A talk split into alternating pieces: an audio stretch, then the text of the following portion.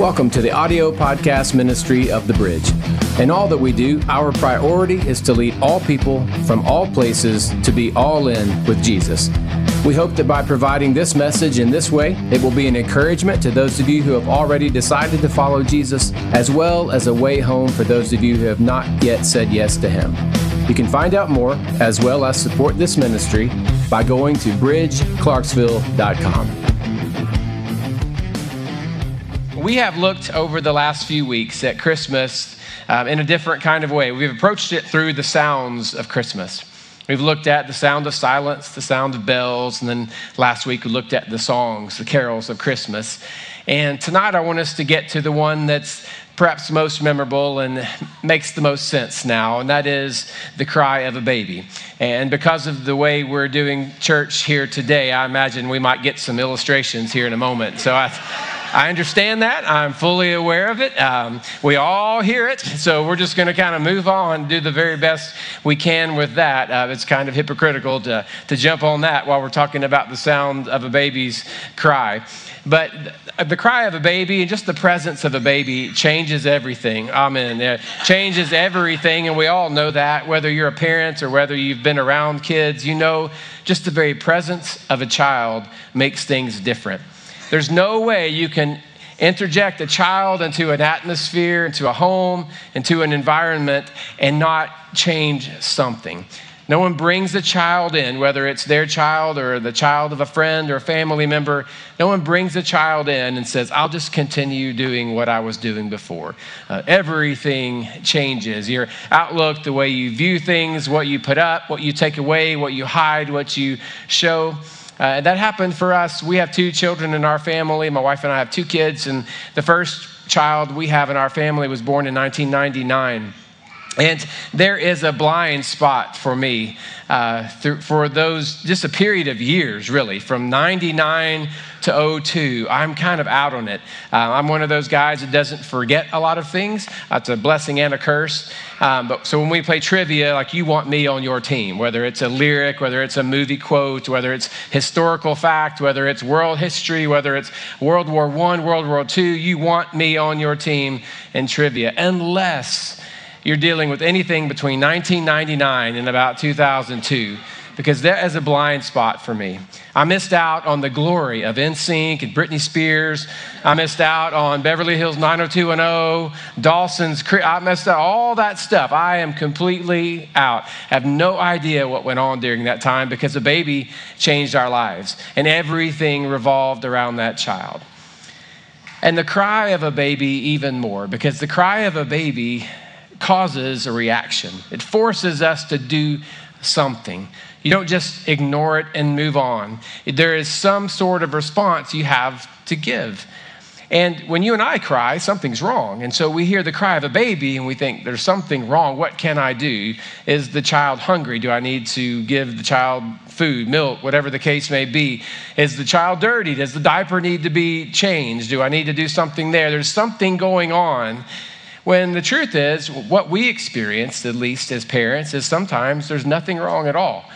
And there were times when our daughter had a full belly. She had been burped. She had been changed. She was clean. She smelled better than she ever had. And yet she was screaming her head off. And there was nothing wrong. And we, as a family unit, decided we were going to do what I guess is called allowing the child to cry it out. We knew that was a thing. We also knew the danger of responding every time our child cries. Because if you did that, you probably have an adult child sitting too close to you right now probably. If you did if you responded to everything sometimes you just got to let it go. So we would shut the door we would walk around we would turn up the television we would turn on music. I would go outside and sit on the front porch from time to time. Sometimes we would take the child and put her in the back seat and we would drive around hoping the hum of the car or music or both would put her to sleep. We tried so much to get that cry to go away and the truth is, there was nothing wrong. She was simply trying to get our attention because she wanted our affection and she wanted our presence. She wanted to be close to us. That was it. And she was going to scream until she lost her voice or until we caved in, one or the other. And that's why she sounds like Kenny Rogers today. We just kind of let that thing roll on. And it's a kind of a sexy, raspy voice now that's there. But it's truthfully because of how many times we tried to let her cry it out. And some of you have spent your entire lives waiting on the baby Jesus just to cry out, just to be done with it and you've walked away and you've shut the door and you've turned up the noise of your life and you've gotten in your car and you've driven and you've run and you've done everything you can to distance yourself from the voice just to make it stop. And yet here you are again this Christmas, again hearing the cry of a baby. And it's that cry that I want us to just think on for a moment because it's not necessarily an indication that something is wrong. I mean, if nothing was wrong, Jesus would not have come. But Jesus was first and foremost wanting our attention because he wanted our affection and he wanted our presence. He wanted to be with us and he wanted us to be with him. He wanted there to be a nearness, and therefore, we have the cry of a baby in Bethlehem 2,000 years ago that we're celebrating even today. Now, in times past, other Christmas Eves, other Christmas times, I've done my best to pull out the Christmas story and try to explain it in a different kind of way and make it fresh so that you'll pay attention. But today, in a different way, I actually want to read you the Christmas story, the real Christmas story, as it was written and preserved for us. Because truthfully, what I try to do every Christmas is to try to do a better job of telling the story, and I'm failing every year. Matthew, Mark, and or Matthew and Luke did, did just fine.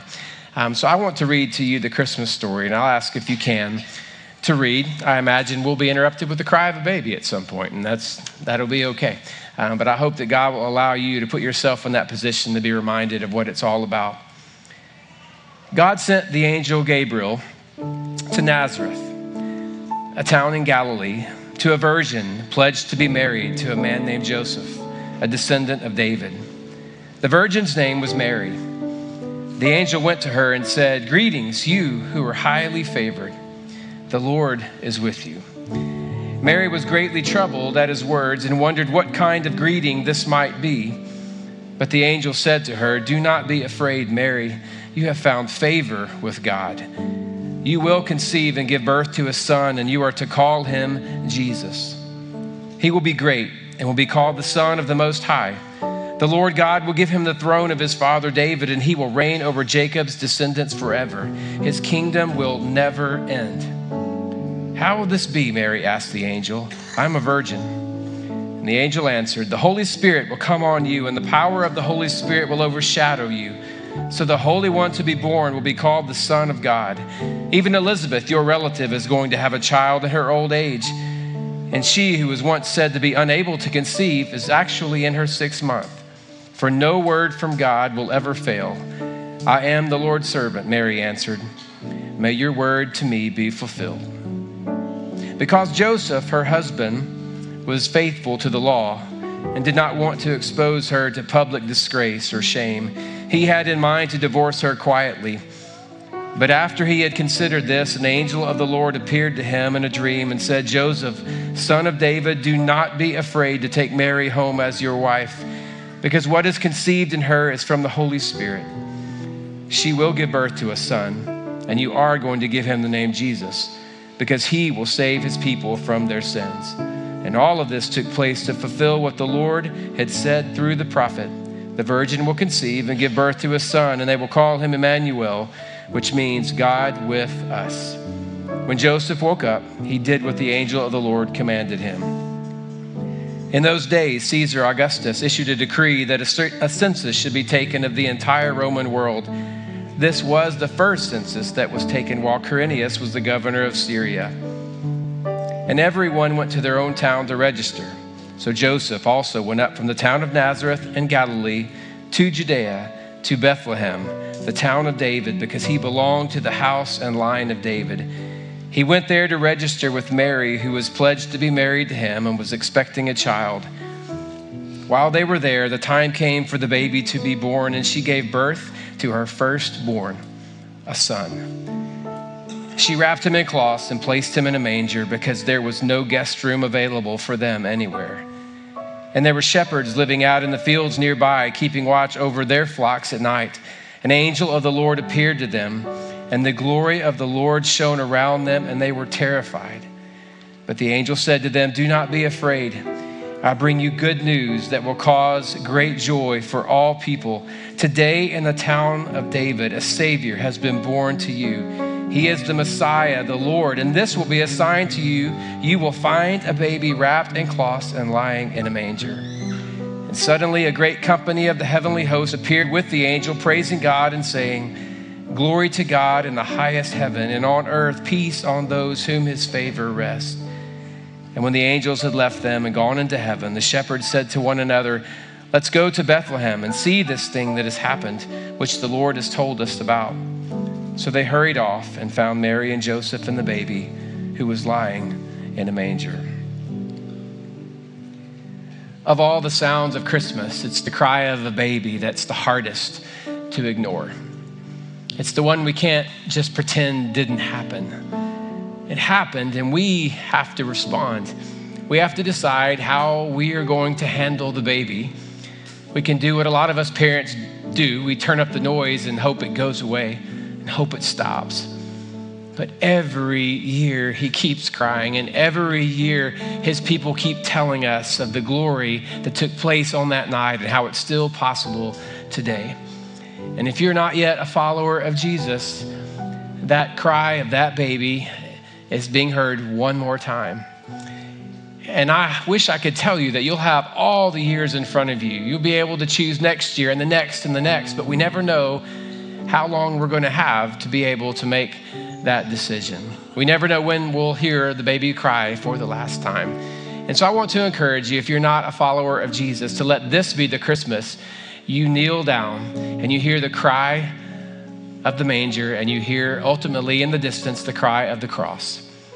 Because the end of Luke 2 says he grew up in wisdom, and stature, and favor with God and man. But eventually he fell out of favor with a few influential men and he allowed them to take his life. And three days later, he walked out of the tomb and said, This is why I came to Bethlehem. And if you're not a follower of Jesus, this is your time. And so I want to encourage you in just a moment to pray with me to invite Jesus into your life to say, I no longer just want to sing about Jesus and I no longer want to celebrate holidays. I want to know the Christ of Christmas. And then I want to challenge you to take that card in the seat back in front of you and indicate, I become a follower of Jesus. I'm ready to be baptized. I cannot think of a better way to end 2023 and start the next year than next Sunday for you to follow through with baptism and then begin living life the way it was intended to be lived. So, will you pray with me now? If you're not a follower of Jesus, I want to encourage you to follow him now. If you are a follower of Jesus, you ought to know this is the most important thing that happens at any point, any time, in any service. And you need to be praying like you've never prayed before that those around you who have not yet followed him would say yes to him today. Father, we bow before you, knowing there is a manger that we cannot deny. And knowing 33 years later there was a cross that we cannot ignore. And all of that together reminds us of why you came, why Emmanuel, God with us, is so precious and so powerful to us. You came to our earth to walk in our shoes, to live the lives that we've lived, but do so in a perfect and sinless way so that you could be the Lamb. So, for everyone in this place who's not a follower of Jesus, I pray that this is the moment they would call out and understand who Christ is and be able to worship this Christmas for the first time. And for those who have tried to drown out your voice that they once heard so clearly, I pray that today would be a day to come home. Father, we cannot ignore what you did for us, and we thank you for the change you've begun in us and our hearts are open to receive all that you have for us this Christmas. We pray all of these things in Jesus' name. Amen.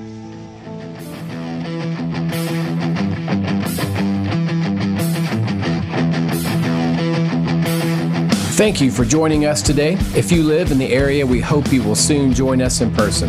If you were unable to do that, we hope you will continue to stay connected with us by following this podcast and sharing it with your friends. For more information, go to bridgeclarksville.com.